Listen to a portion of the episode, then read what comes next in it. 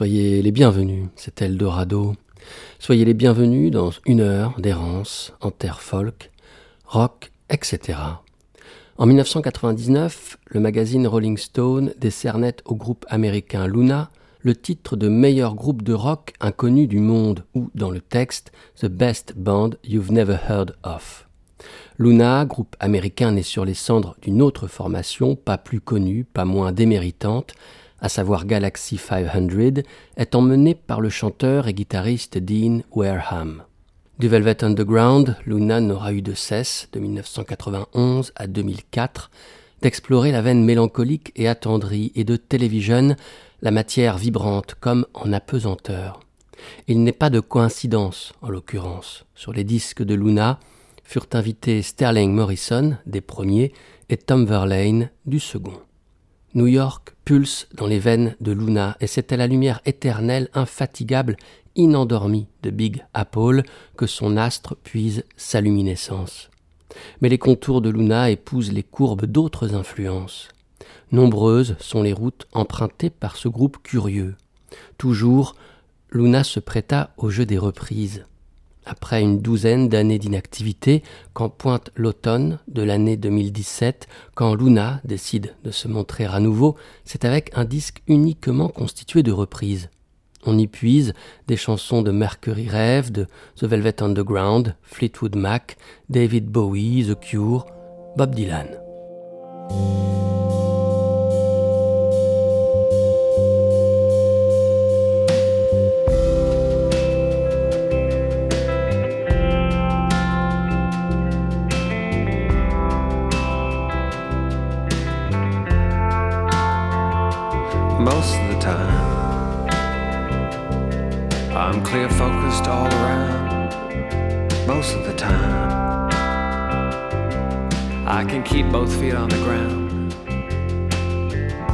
Can follow the path. I can read the sign. I can stay right with it. When the road unwinds, I can handle whatever. I stumble upon. I don't even notice she's gone most of the time.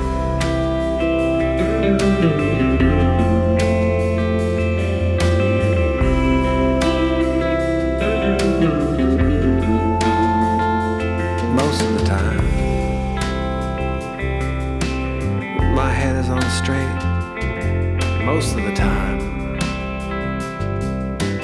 I'm strong enough not to hate. I don't build up illusion till it makes me sick.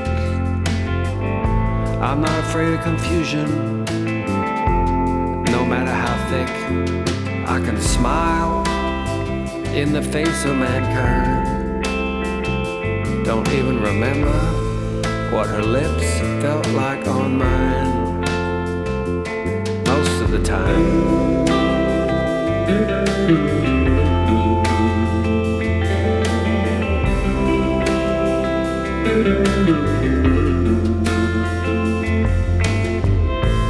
Most of the time, she ain't even in my mind.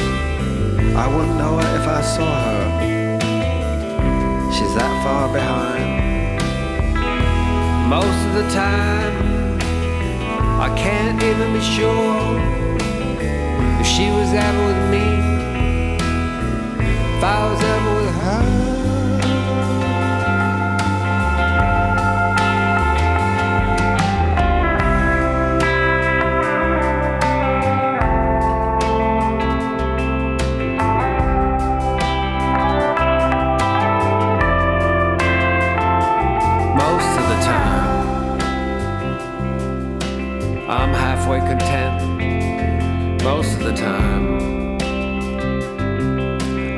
Exactly where it went. I don't cheat on myself, and I don't run and hide. Hide from the feelings that are buried inside. I don't compromise, and I don't pretend, and I don't even care if I see her again. Most of the time. Thank you.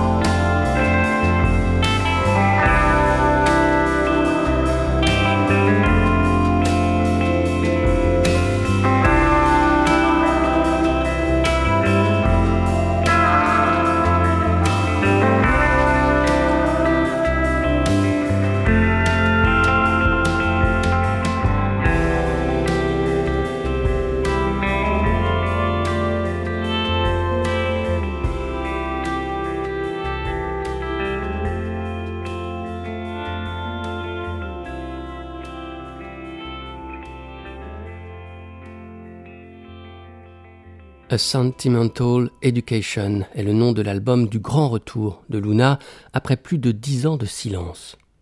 Comme on entrebâille une porte, on entre sur la pointe des pieds, comme on fait un geste esquissé de la main, la formation revient en douceur et en discrétion en choisissant d'emprunter les chansons de leur respecté père.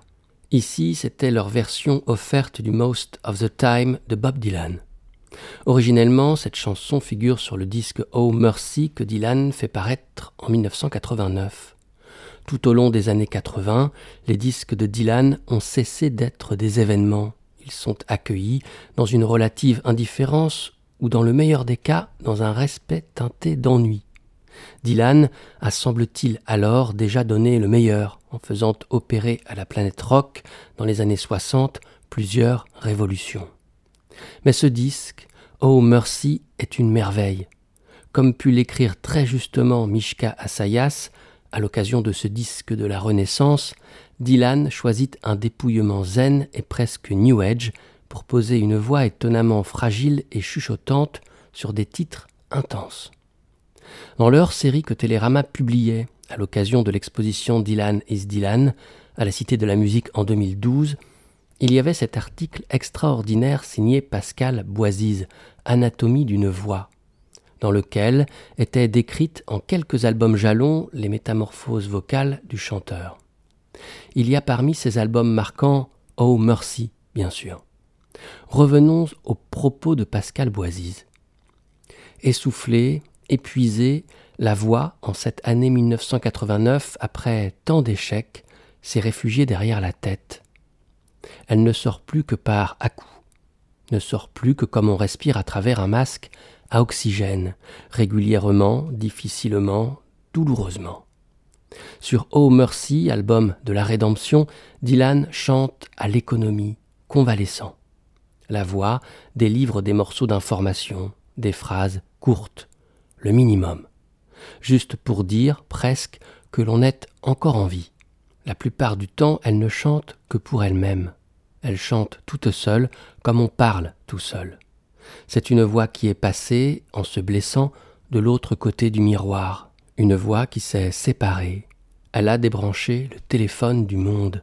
Elle lui demande vaguement, sans attendre de réponse, What was it you wanted? Elle a oublié. Ici, Dylan chante magnifiquement, comme s'il avait oublié.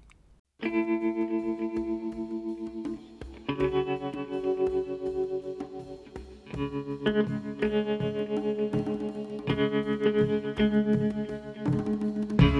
was it you wanted? Tell me again so I know what's happening in there. What's going on in your show? What was it you wanted? Could you say it again? I'll be back in a minute. You can get it together by then.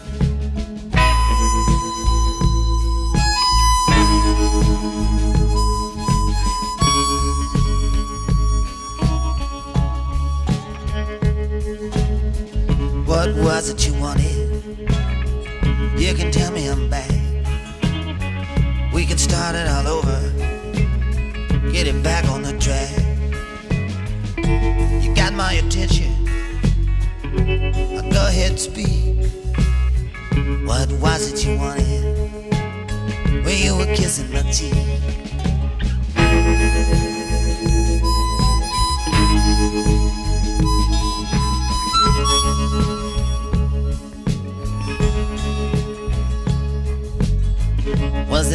Looking when you give me that kiss? Someone there in the shadows, someone that I might have missed. Is it something you needed? Something I don't understand. What was it you wanted? Do I have it here in my head?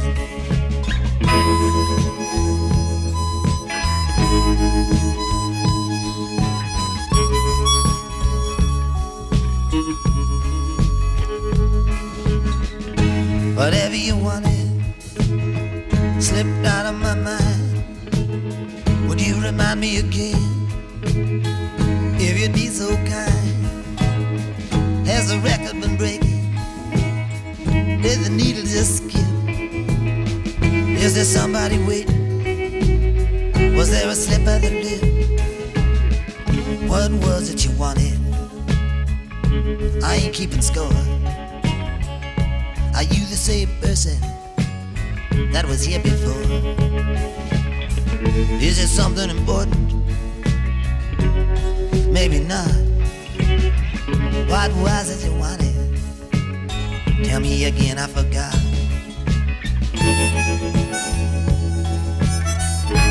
Whatever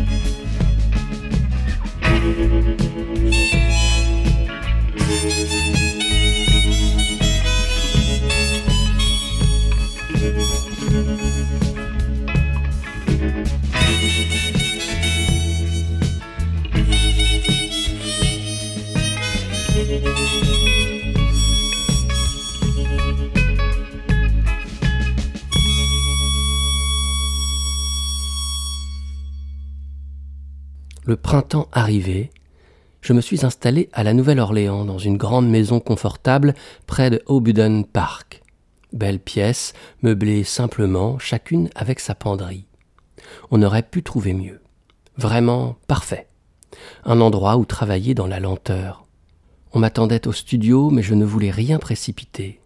Il faudrait tôt ou tard s'y mettre, mais un autre jour s'y prêterait aussi bien. J'avais apporté beaucoup de chansons, j'étais sûr qu'elles tiendraient leurs promesses. Je suis parti me promener à la nuit tombante. L'air était noir et enivrant. Au carrefour, un chat immense et décharné était tapis sur une corniche. Je me suis approché, me suis figé, il n'a pas bougé.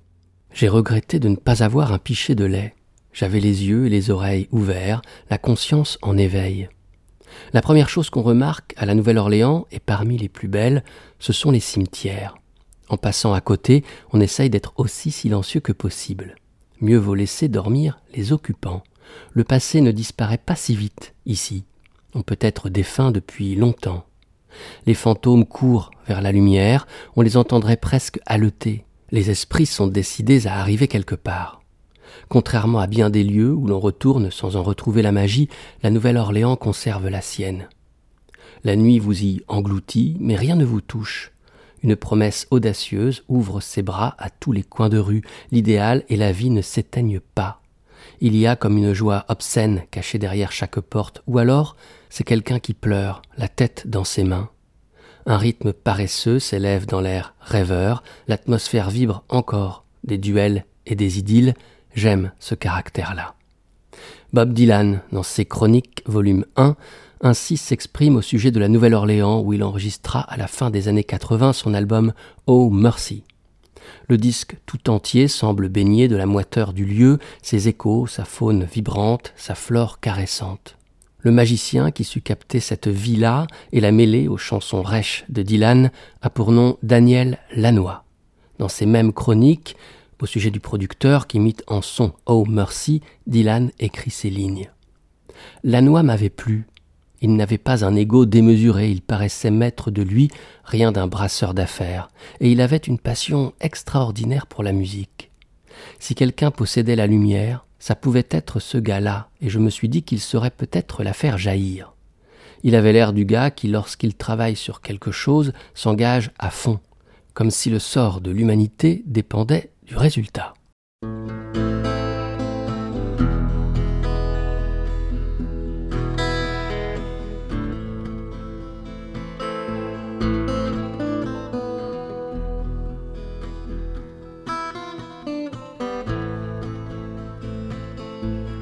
I sing about love and war, I don't really know what I'm saying.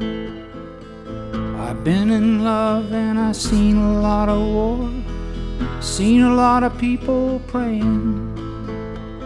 They pray to Allah and they pray to the Lord, and mostly they pray about love and war.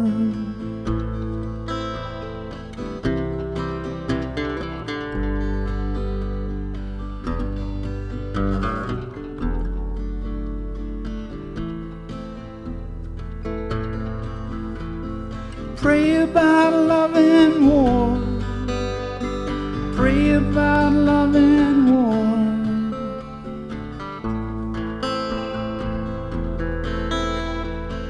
Seen a lot of young men go to war and leave a lot of young brides waiting. I watched them try to explain it to their kids. Seen a lot of them failing tried to tell him and they tried to explain why daddy won't ever come home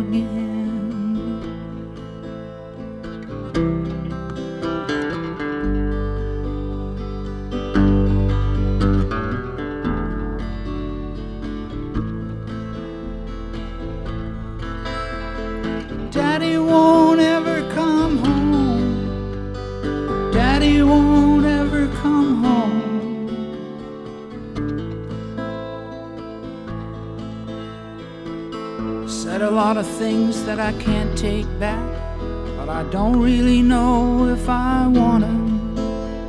In songs about love, I sang songs about war since the back streets of Toronto.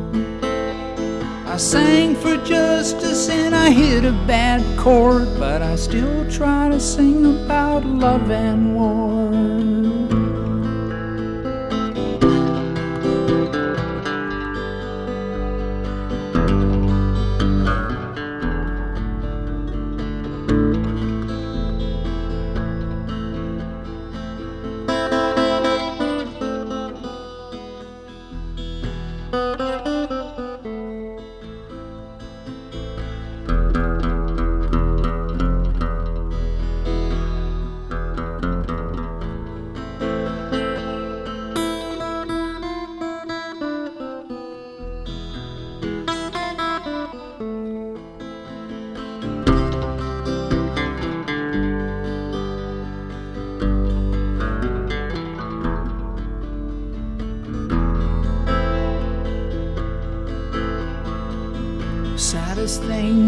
Whole wide world is to break the heart of your lover. I made a mistake and I did it again. Then we struggled to recover. I sang in anger, hit another bad chord, but I still try to sing about love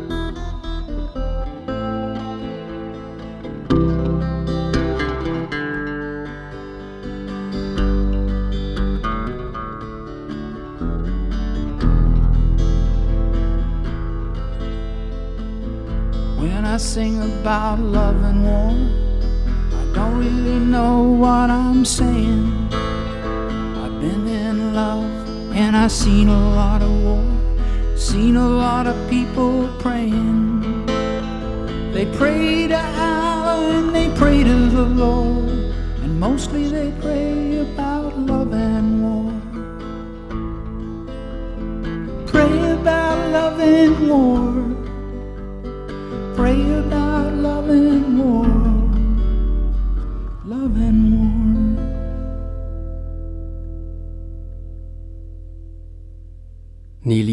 est seul, aux guitares électriques ou acoustiques, comme ici sur ce Love and War, première accalmie d'un album orageux. Neil Young est seul, mais entouré d'une foule de micros placés avec science par le sorcier du son Daniel Lanois. Le producteur offre aux chansons du loner des effets d'écho et de réverbération comme si la voix et la guitare de Young entraient en résonance avec tout un monde caché qui ainsi convoqué s'éveillerait doucement pour continuer le chant de Young. Tout vibre, tout frémit, tout renaît. Cet album, Neil choisit de l'intituler Le Noise, alliage d'un article français et d'un substantif anglais, mais aussi hommage appuyé au travail de son compatriote Lanois, qui en anglais se prononce Le Noise. Hugo Cassavetti, dans le magazine Télérama, quand paraît l'album en 2010, écrit ceci. Tantôt électrique, tantôt acoustique, les chansons semblent provenir d'un état de transe durant laquelle Young improvise des croisements de récits autobiographiques en forme de parcours initiatique avec ses indignations sur l'état de la planète. La collaboration avec Lanois est d'autant plus remarquable que Neil Young a tout au long de sa carrière été fidèle à un même producteur, David Briggs. En 1968, la première réalisation de Briggs est le premier album solo de Young, et alors leur destin sera scellé. Neil Young fera toujours appel à Briggs pour la production de ses disques, et Briggs ne réalisera que peu de disques signés par d'autres artistes que le Canadien. Jusqu'en 1995, date de la mort de Briggs. Alors, Young supervisera lui-même la réalisation artistique de ses albums jusqu'en 2010 et l'album Le Noise, confié à Daniel Lanois. Pour ce disque, Young exhume une de ses anciennes compositions, Hitchhiker, jamais parue. Originellement enregistrée en 1976 et mise de côté, Neil estimant que son interprétation était trop altérée par les drogues, il se résout finalement à sortir l'original plus de 40 ans plus tard, en 2017.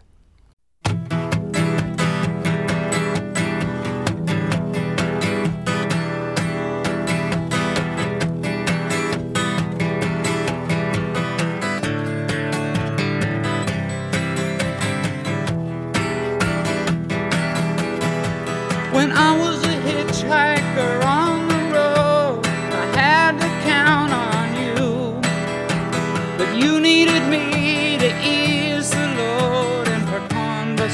conversation too. Or did you just drive on through.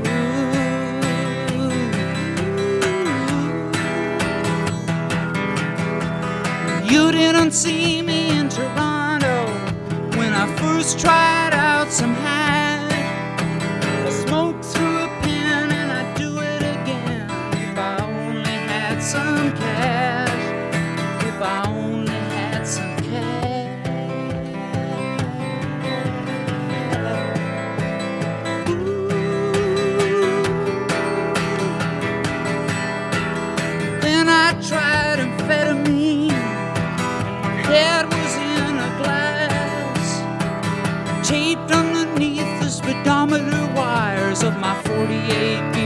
Stash.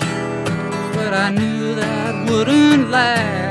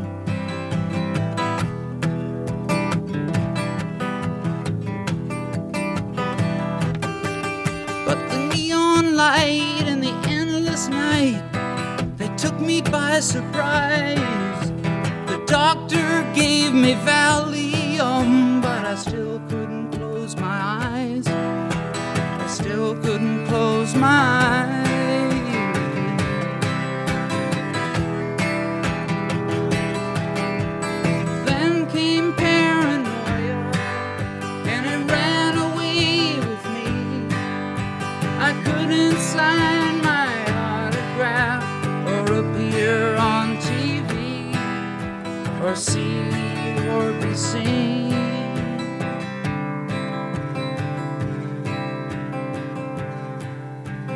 Living in the country sounded good to me.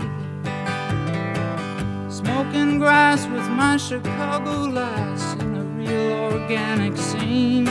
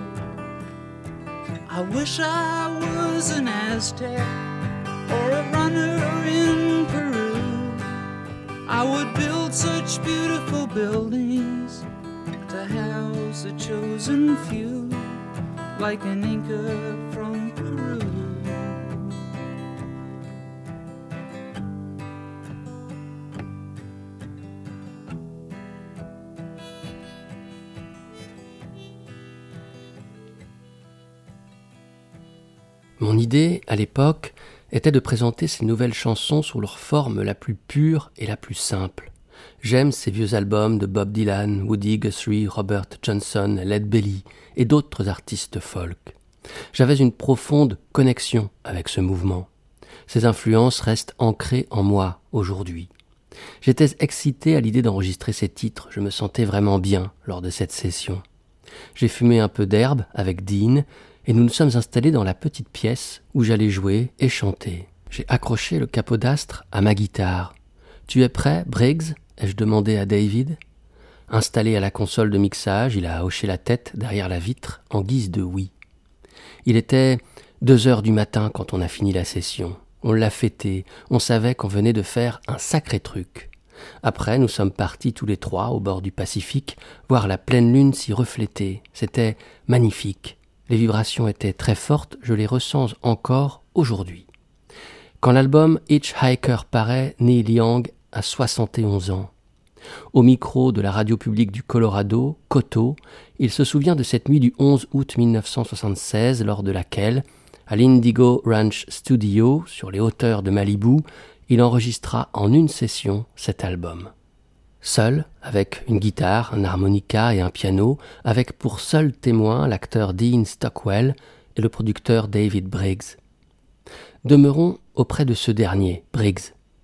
Avançons de 15 ans dans le temps, nous sommes en 1991 toujours dans les parages de Los Angeles, mais non plus dans les montagnes, puis sur la plage de Malibu, mais à présent dans la vallée de San Fernando, à Van Nuys, derrière la console des Sound City Studios. Briggs enregistre le prochain disque de Nick Cave et de ses Bad Seeds, Henry's Dream.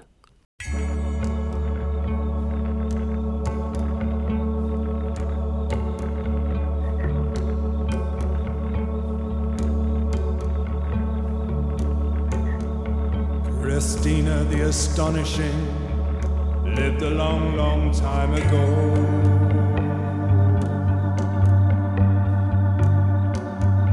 She was stricken with a seizure at the age of 22.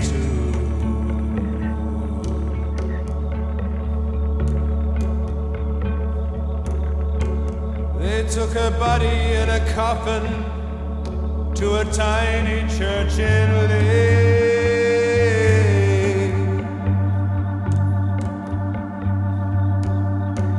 where she sprang up from the coffin just after the Agnes Day.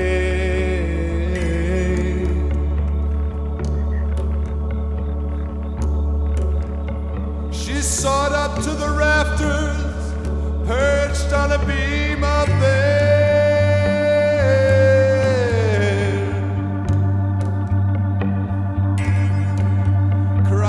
Stink of human sin, the stink of human sin, the stink is more than I can bear.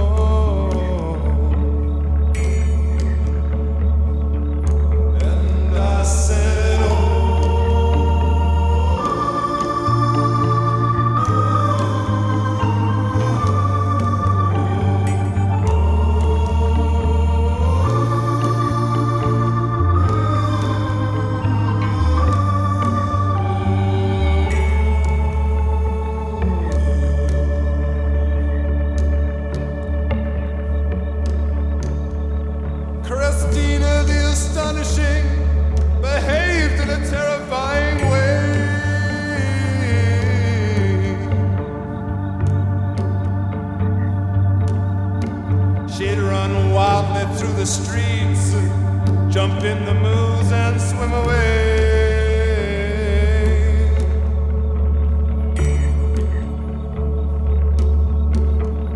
Christina the astonishing behaved in a terrifying manner.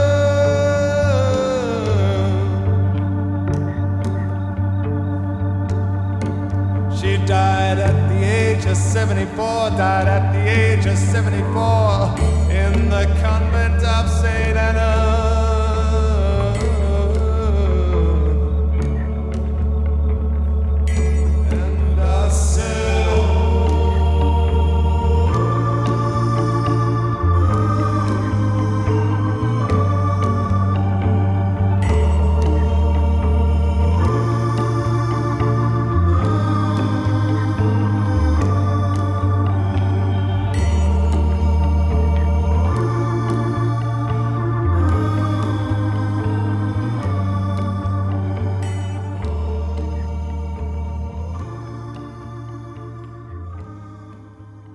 Pour l'enregistrement de Henry's Dream, David Briggs applique les mêmes recettes qu'il utilise avec Neil Young et le Crazy Horse, à savoir une prise de son quasi live du groupe en train de jouer.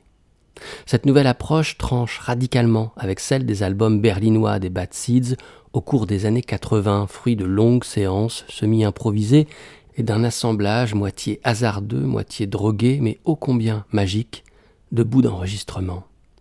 La méthode de Briggs déçoit Cave, qui lui reproche d'avoir ôté à ses chansons leur versant maladif, leur tension.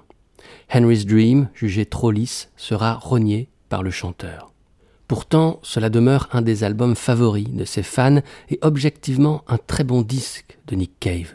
On y retrouve sa vision puritaine du monde et son ressort éternel en trois temps péché, remords et rédemption. S'y percute à nouveau folklore américain, gospel, blues, hillbilly et électrochoc punk, sauvagerie et tendresse, acmé et épuisement. Les chansons y sont magnifiques et servies par une formation exceptionnelle des Bad Seeds.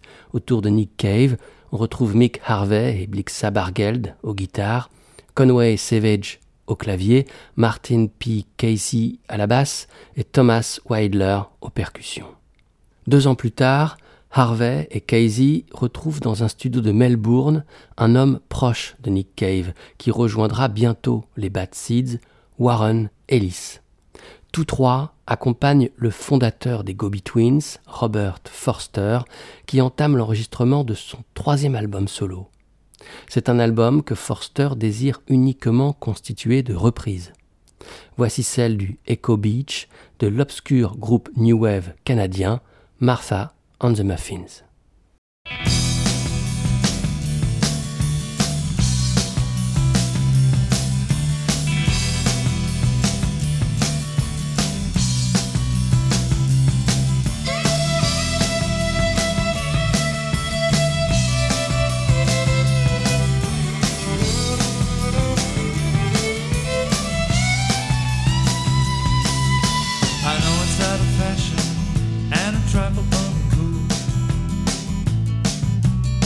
I can't help it, I'm a romantic fool. It's a habit of mine to watch the sun go down. On Echo Beach, I watch the sun go down. Echo Beach, far away in time. Echo Beach, far away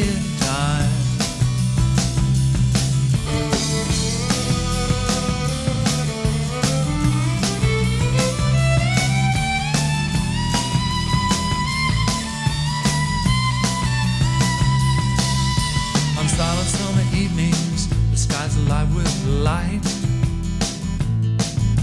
Buildings in the distance, surrealistic sight.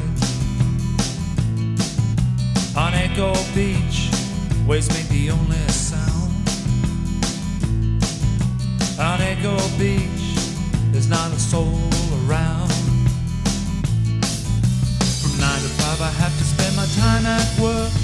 My job is very boring, I'm an office clerk. The only thing that helps me pass the time away is knowing I'll be back at Echo Beach someday.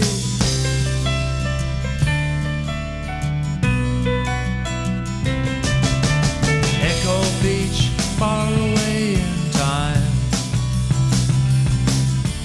Echo Beach, far away in time.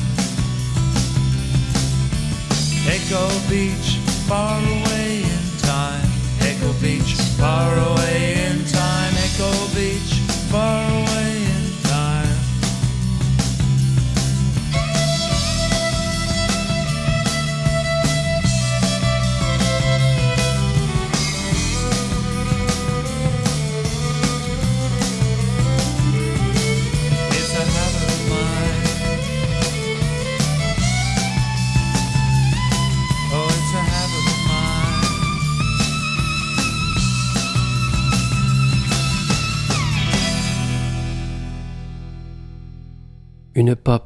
intemporelle, soigneusement ouvragée, au charme romantique et à la subtilité décontractée.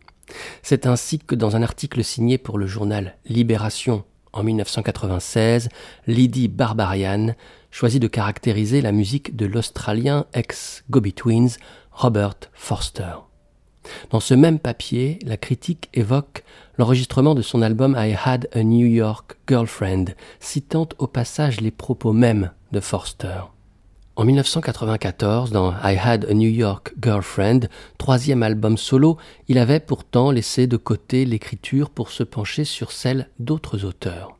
Avec cet album de reprise, enregistré car il avait trop envie d'aller en studio sans pour autant avoir pondu suffisamment de chansons, Robert Forster en a bavé.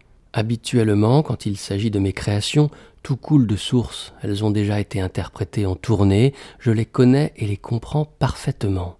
Avec des reprises, ça a été une autre histoire. Rassurons Robert Forster, avec ce disque-là, comme avec ceux qui le précèdent et ceux qui le suivront, on retrouve le même plaisir à apprivoiser des mélodies que le musicien semble dessiner comme sans y faire réellement attention, comme on croque une silhouette en quelques coups de crayon, mais des traits décisifs, essentiels. Christian Lared, dans les Inrocks, vingt années après Lydie Barbarian dans Libé, tente lui aussi d'attraper dans ses filets la musique mystère de Forster, et tente avec justesse. Un sens de la musique crépusculaire, des refrains flottants qui ne se découvrent qu'au fil des écoutes, une fausse indolence et une vraie mélancolie futée. Dans ces filets à lui, à l'occasion de ce si beau disque paru en 94, Forster a attrapé de belles chansons signées Bob Dylan, Keith Richards, Ricky Nelson, Neil Diamond, Grant Hart.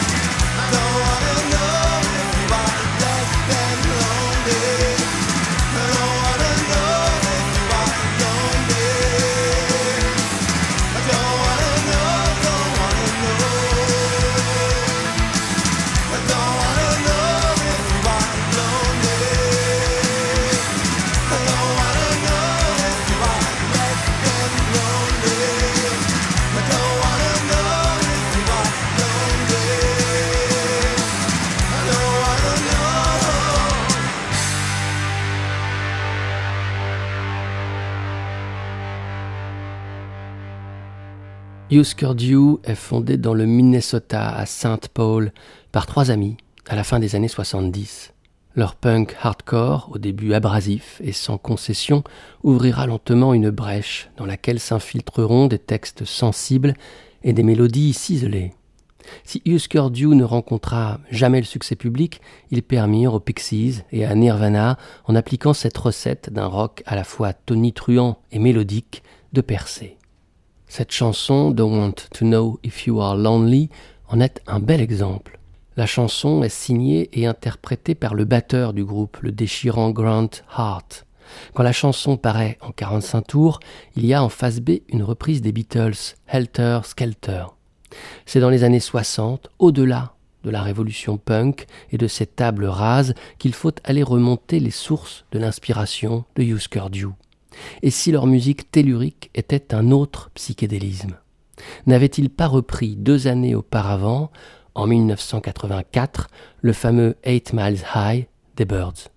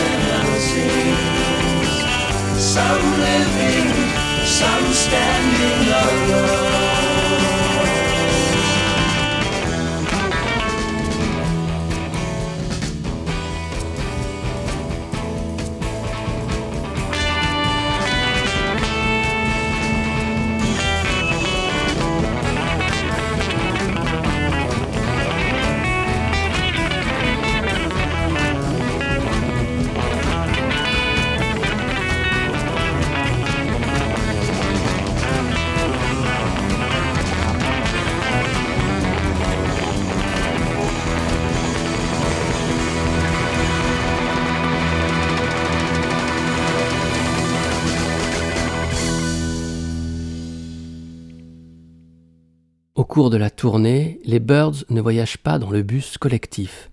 Ils préfèrent louer un camping-car Winnebago conduit une bonne partie du chemin par David Crosby.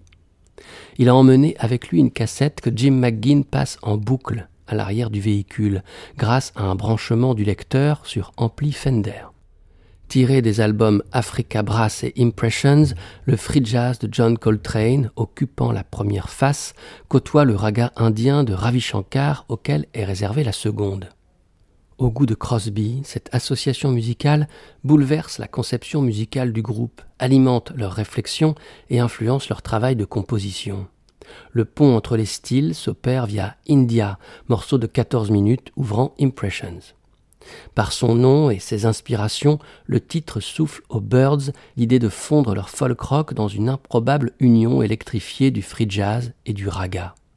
La confrontation de ces mondes se fait avec la composition Eight Miles High.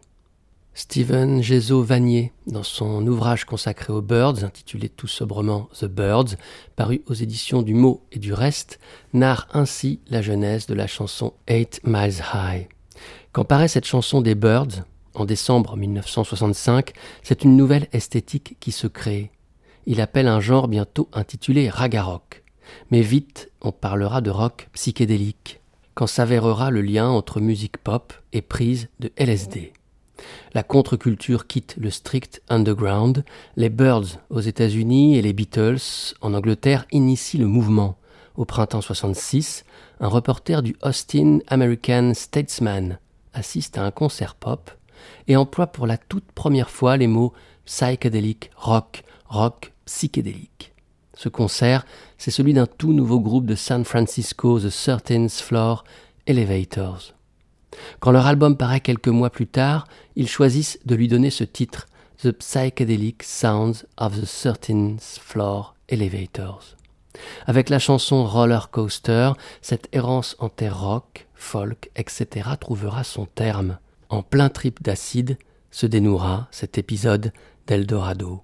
Merci beaucoup de votre écoute et peut-être de votre fidélité. Souvenez-vous de cette adresse. Vous y trouverez émissions et playlists www.radio-eldorado.fr.